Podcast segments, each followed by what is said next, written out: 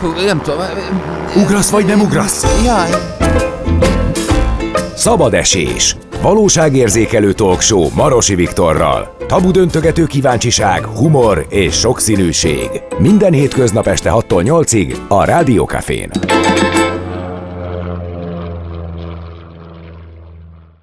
Így hét után hoztam nektek egy nagyon aktuális témát ide a szabadesésbe. Egyrésztről nagyon sok leágazása van, másrésztről, mivel itt a tavasz, nyakunkon a nyár, elkezdtük tervezni a nyaralásainkat, ezért gondoltam, hogy egy-két fogalmat érdemes tisztáznunk, például az új turizmus meg a modern turizmus közötti különbséget. De ebben fog nekünk segíteni mindjárt dr. Kulcsár Noémi, a Budapesti Metropolitan Egyetem Turizmus Intézetének vezetője, aki ma telefonon jelentkezik be. Szervusz Noémi! Szervusz Viktor, üdvözlöm a hallgatókat, köszönöm szépen a meghívást. Egyrésztről az apropó, ami miatt beszélgettünk, az április 11-én lesz a Metun egy workshop, Metu Check-in Digitális Turizmus Workshop címmel. Most ezen, hogy aztán mi minden lesz, beszélhetünk természetesen erről is, és, és fontos is, hogy, hogy a digitális turizmusnak a témakörét kicsit körbejárjuk, de uh, itt ugye egy dolgot szeretnék még a legelején tisztázni, hogy ugye a COVID előtti időszak a turizmusban, az még a modern turizmushoz tartozott, ami ugye a háború utáni, tehát a második világháború után, utáni időszakban kezdődött, és gyakorlatilag ezzel, hogy bejött a COVID-19 járvány, ezzel ez lezárult ez az időszak. És ugye jött az új turizmus, amiben már fókuszba az ember került, nem pedig a turista. És itt az, csak, hogy ezt a különbséget az ember és a turista, persze a turista is ember, csak hogy ezt a különbséget tisztázzuk, egy olyan csak egy személyes példát hadd hozzak be, én a, a turistákra, mivel dolgoztam turizmusban korábban, ezért ö, ö, nekem kialakult egy képem a turistákról, mely szerint a turisták passzív üzemmódban vannak. Egy kicsit olyan, mint az esküvői vendég. Tehát Igen. igazából nem nagyon tudja, hogy, hogy mi van, milyen sporteseményen van, csak megy egy ilyen kicsit deliriumos állapotban, nem azért, mert alkoholos, vagy bármi tudatmódosító szert szedne, de azért, mert egyszerűen ö, egy, egy ilyen pihentető állapotban van, amikor ami másról nem szól, csak arról, hogy szolgálják ki, mert ő valamennyi pénzösszeget ott hagy egy, a pihenésére. Ö, és, és akkor nyilván ő a turista. Na most mit jelent, mit jelent az, hogy mit értünk az alatt, hogy fókuszban az ember, ez már az új turizmusnak az egyik jellemzője, nem pedig a turista? Igen, nagyon jól látod, és nagyon jó ez a példa, megvilágítottad vele ezt a jelenséget. A passzív, a passzív üzemmóddal? Igen, igen. A, a turizmusnak ugye a modern korszaka, ahogy említetted is, ugye a szakma álláspontja szerint is, vagy Thomas Cook tevékenységétől, ugye a 19. század közepétől, vagy pedig a, a második világháborútól számítandó, és kitart így a COVID előtti ö, időszakig, tehát már az új turizmus, az már Covid előtt is megjelent, de nem manifestálódott. Uh-huh. Tehát a Covid volt nekünk nagy segítségünkre ebben, hogy ez manifestálódjon, hogy megjelenjen, hogy egy picit átgondoltabban tekintsünk a, a turizmusra is, és az ezt megelőző időszakban valóban jellemző volt ez a, a turizmusnak a tömegesedése. Hogy turista egy picit felsőbbrendűnek érezte magát, nem figyelt annyira arra, hogy neki milyen hatása van a környezetre, vagy milyen hatása van a, a helyi társadalomra. Wow, legalább abban a két hét benne, igaz? Tehát amíg elmegy, hogy egy vagy két és, hét. Ez, ez úgy, igen, ennek van egy ilyen pszichikai hatása is, és ez még érthető is. Meg Mert én megtehetem, dolgozom egész évben, ne nekem mondjad már meg, hogy két hétig mit csinál csinálok. Igaz? Akkor hadd laza, akkor hadd emeljem a fogyasztásomat háromszorosára, hadd terheljem a környezetet, mert én megengedhetem, mert fizetek érte. Aha. És ez vezetett ahhoz, hogy ugye a turizmus évről évre hihetetlen mértékű növekedésen ment át, tehát már másfél milliárd nagyságú érkezésszámot regisztráltak világszinten, és a szakma is mindig föltette ezt a kérdést, hogy ez hova, meddig növelhető. Tehát mikor fog ez a lufi kidurranni. És hát kidurrant, ugye a COVID... Hát a COVID jött meghozta ezt a, a változást, és ekkor ugye egy hatalmas nagy pofont kapott a turizmus szakma a Covid-tól, ami nagyon-nagyon nagy csapás, de van egy pozitív hatása is, tehát elgondolkodtunk, és értelmesebben, átgondoltabban, win-win szituációkat eredményezve próbáljuk újraépíteni a turizmust, és ez erre nagyon nagy szükség volt. Tehát az etikus, a regeneratív, a felelős hozzáállásra hihetetlen nagy szükség volt. És pont emiatt mondjuk azt, és mondja azt a szakma is, hogy az új turizmus korszakában már nem a turista és a turista kiskirálysága áll a fókuszban, hanem az ember.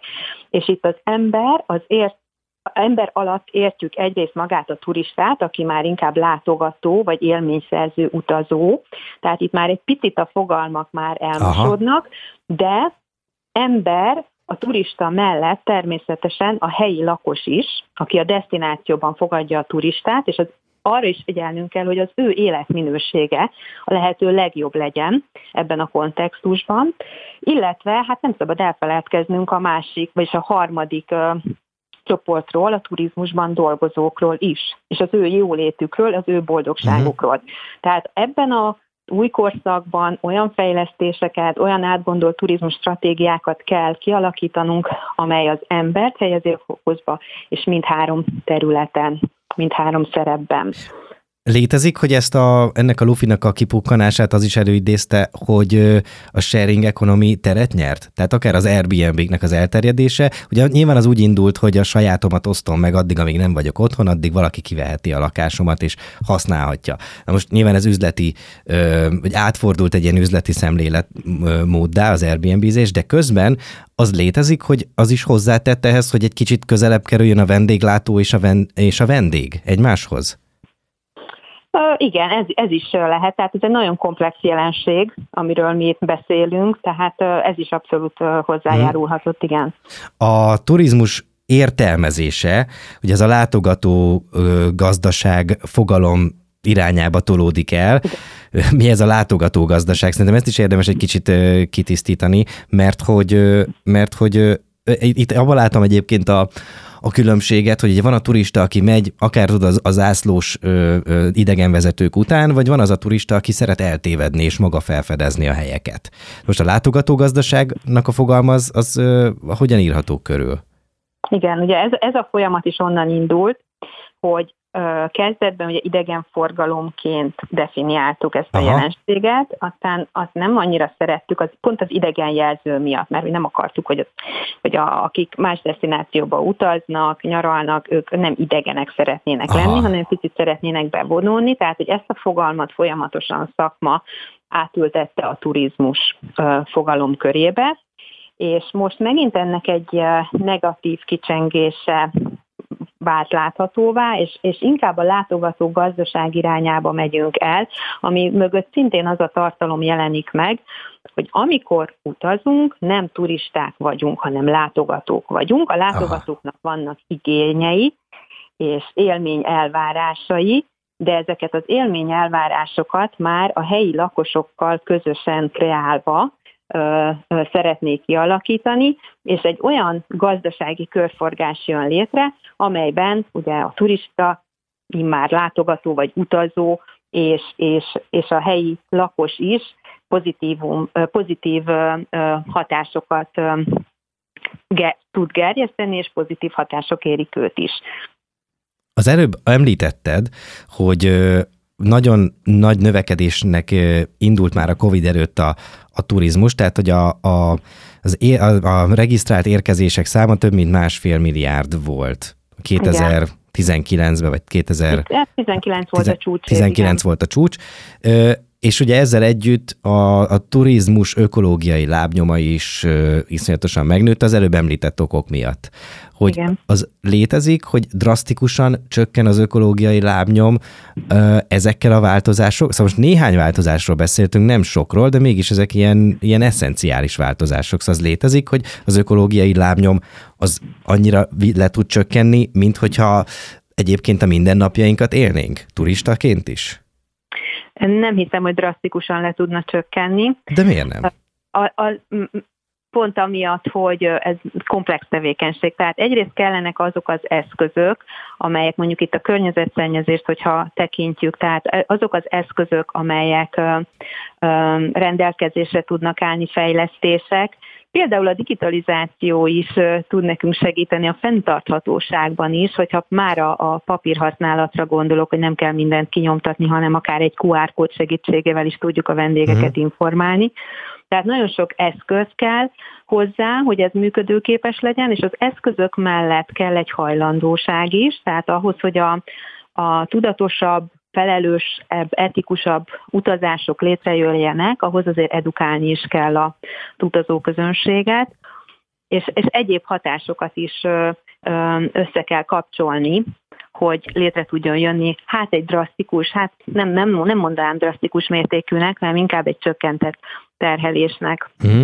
De hogy közben itt arról is van szó, hogy az új turizmusnak a jellemzői között van az, hogy felértékelődik a közelben lévő helyeknek a felkeresése. Tehát 4-500 kilométeren belül keresgélünk, tehát nem kell minden áron Dominikára menni, mert most éppen 68.943 forint a repülőjegy, hanem elkezdünk keresni olyat, amivel lehet, hogy csak áttételesen, de kisebb ökológiai lábnyomot hagyunk áttételesen az, azt értem ez alatt, hogy lehet, hogy nem azért nem megyünk repülővel, mert hogy kisebbet akarunk hagyni, hanem egyszerűen így alakul, hogy, hogy elkezdünk keresni, felértékelődnek a közelben lévő helyek, a, a könnyebben megközelíthető helyek.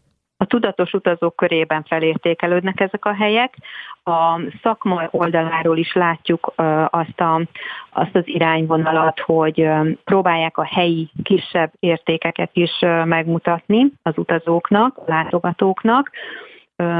Próbáljuk edukálni is a tanulóinkat is arra, illetve az utazóinkat is arra, hogy ezeket a helyi értékeket is próbálják észrevenni és értékelni nem muszáj ugye elutazni, de ugye mellette, itt a tudatos választás mellett ugye a gazdasági szempontok is megjelennek, hogy egyre drágább lesz például felülni egy repülőgépre. Aha, Tehát nem aha. biztos, hogy azt mindenki meg tudja magának majd engedni.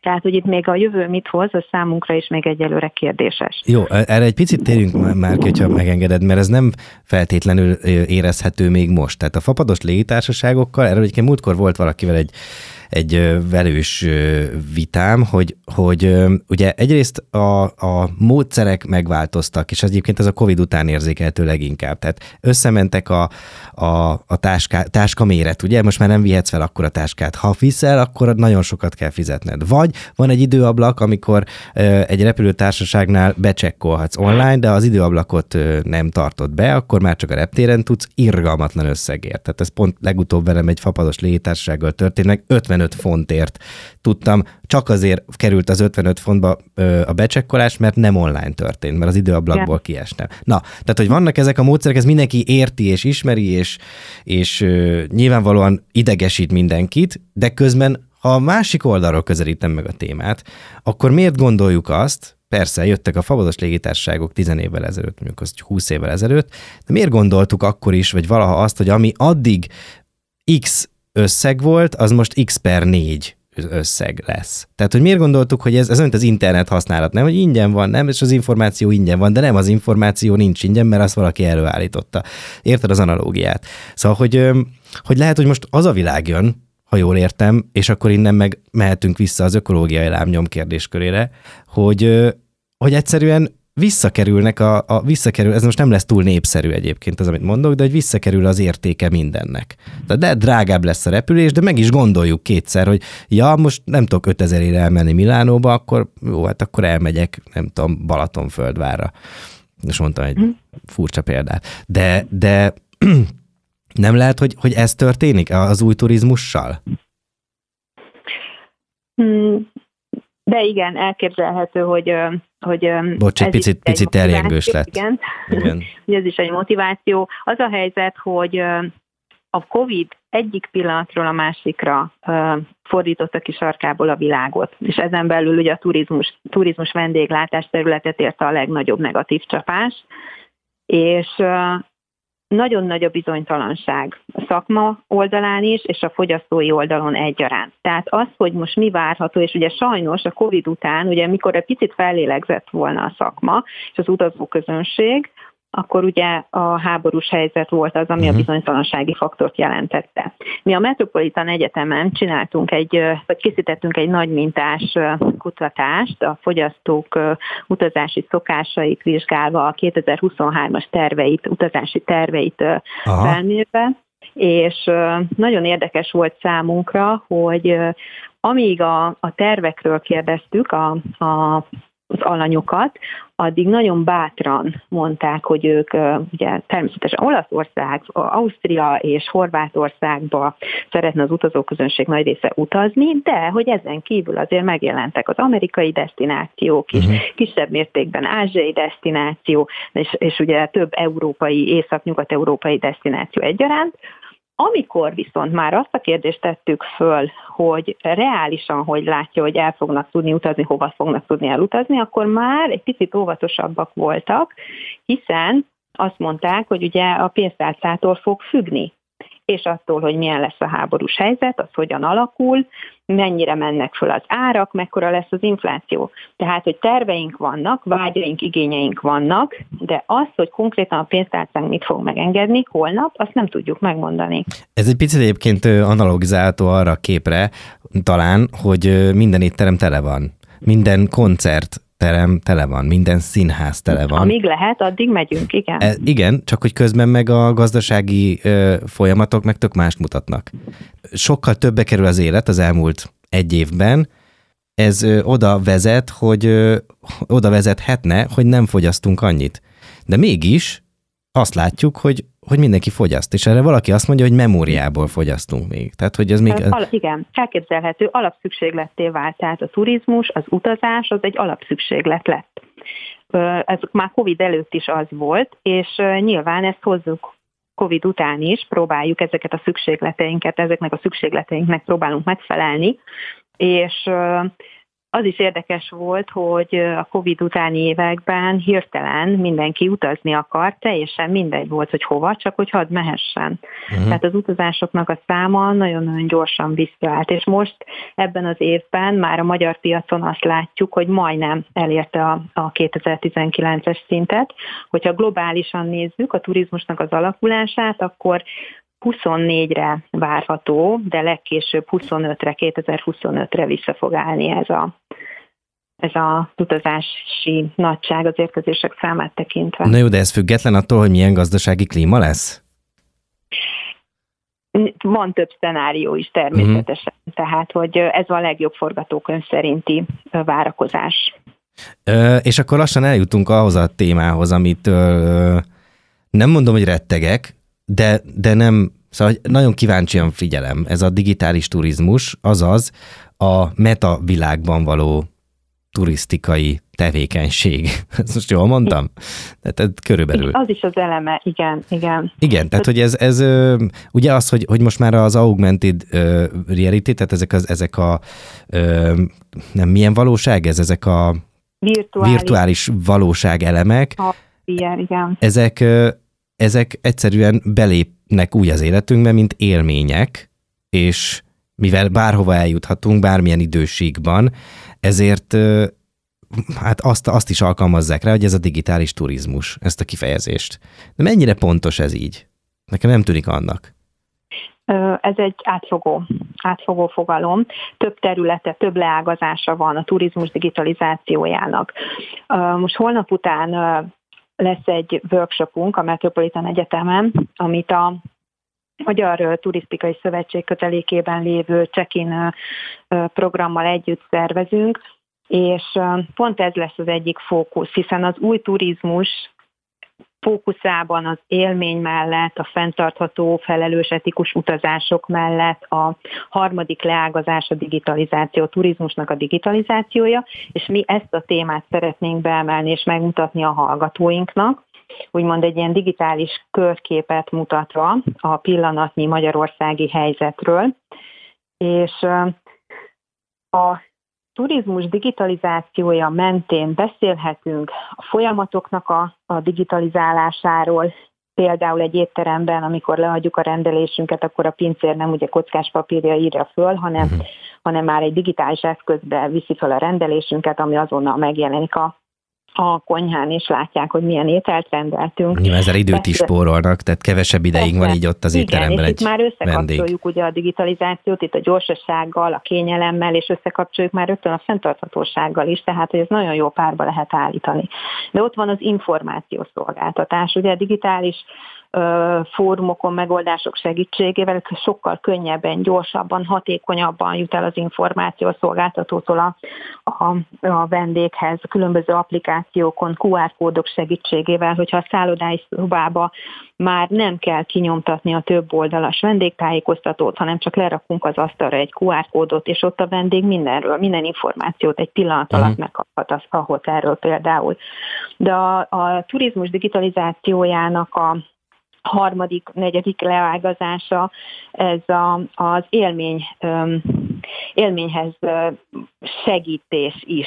Tehát, hogy hogyan tudunk egy fogyasztói élményt kreálni a digitális megoldások segítségével. Tehát hogyan tudjuk kényelmesebbé tenni az élményt. Én nem hiszek abban, hogy a digitalizáció um, hozzá ki tudja váltani ezt a hagyományos, autentikus Biztos, hogy nem élményt. tudja. Nyilvánvalóan nem de tudja. meg tudja könnyíteni az élményhez való eljutást. És, és akár magát az élményt, az autentikus élményt is tudja növelni. Tehát, hogy rettető módon tud nekünk ebben segíteni, hogyha az jól van kitalálva. Mondasz egy példát? Igen. Például Nemrég voltam egy szállodában, aminek van egy élményparkja, ilyen gyerek, gyerekek számára egy nagyon-nagyon jó kis élményparkot kínál, és a hagyományos játékok mellett ott vannak például egyrészt digitális eszközök, például VR szemüveg, tehát hogy azt is kipróbálhatja a gyerek, az mondjuk önmagában egy élmény. De mikor segíti az élményt a, a digitális megoldás, a digitális eszköz, például ebben a parkban voltak ilyen digitális állomások, ahol egy kvízjátékot lehetett játszani egyénileg, vagy akár csapatosan, hogyha a kártyánkat hozzáérintettük ezekhez az állomásokhoz, akkor föltett a, a, az eszköz egy kérdést, arra a kérdésre meg kellett keresni a választ a helyszínen, és akkor utána be kellett pötyögni a, a válaszunkat, utá, a gép kiadta utána a pontszámunkat, hogy helyes volt az eredmény, vagy nem volt helyes a, a, a válaszunk, és tovább küldött egy következő állomáshoz. És ez egy nagyon szépen felfűzött témára, egy ilyen 14 állomásos kvízjáték feladatsor volt, amit a gyerekek nagyon élveztek, mm és a végén természetesen nyereményt kaptak, pontokat gyűjtöttek, tehát hogy volt egy nagyon jó közösségi élmény, amihez ugye hozzájárult ez a digitális megoldás, hogy állomásról állomásra tudtak menni, és ott összeszedni a pontokat. És nagyon szépen ki is mutatták, ki is vetítették ezeket a pontokat, tehát hogy láthatóvá is tették. Úgyhogy maga az élmény az a közösség volt, meg a játék volt, de ez a digitális technika, ez hozzásegített hmm. bennünket ahhoz, hogy ezt elérjük. Nyilván itt a digitalizáció is ö, sok szempontból értendő a, a turizmus kapcsán. Ez volt az egyik, ez az augmented reality-vel kapcsolatos hozzá, élményhez való hozzásegítés, de közben meg van az is, ami ugye ö, ha foglalunk akár egy repülőjegyet, akár egy hotelszobát, akár egy élményt, ahhoz az már, vagy hogyha becsekkolunk akár egy hotelbe, ugye megjelent az online check-in fogalma is, már jó, jó ideje, de hogy ez most már egyre, egyre több helyen tapasztalható. Szóval, hogy, hogy ez azt lehet mondani ezáltal, hogy digitalizáció nélkül nincs turizmus? Nagyon nehezített a pálya hogyha, hogyha nem vezetjük be ezeket a digitális eszközöket. Tehát a jövőben mindenféleképpen használnunk kell és fejlődnünk kell. Tehát ezért is tartjuk mi például most ezt a workshopot, uh-huh a Metropolitan Egyetemen, mert a hallgatóink, akik a jövő szakemberei lesznek, nekik ez, ezeket a folyamatokat, eszközöket látniuk, érezniük, érteniük kell. Uh-huh. Felhasználói szinten ők nagyon ügyesek, tehát ők már ugye digitális benszülöttek az égeneráció tagjai, de ezt tudatosítani kell bennük, ezt a zsigeri tudást. Uh-huh. Tudatosítani kell és láthatóvá kell tenni, hogy hogyan kell ezeket a folyamatokat jól menedzselni, és hogyan kell ezt, ezeket a digitális ö, eszközöket, folyamatokat ö, ö, jól hasznosítani abban, hogy a fogyasztóink számára élményt tudjunk biztosítani. Azt a. Na, köszönöm szépen körbejártuk ezt a digitális turizmus témakört végtelen, de erről még szerintem fogunk tudni beszélgetni, legalábbis remélem. Úgyhogy köszönöm, hogy most rendelkezésünkre álltál. Nagyon szépen köszönöm én is. Dr. Kulcsár Noémivel beszélgettem, a Budapesti Metropolitan Egyetem Turizmus Intézetének vezetőjével.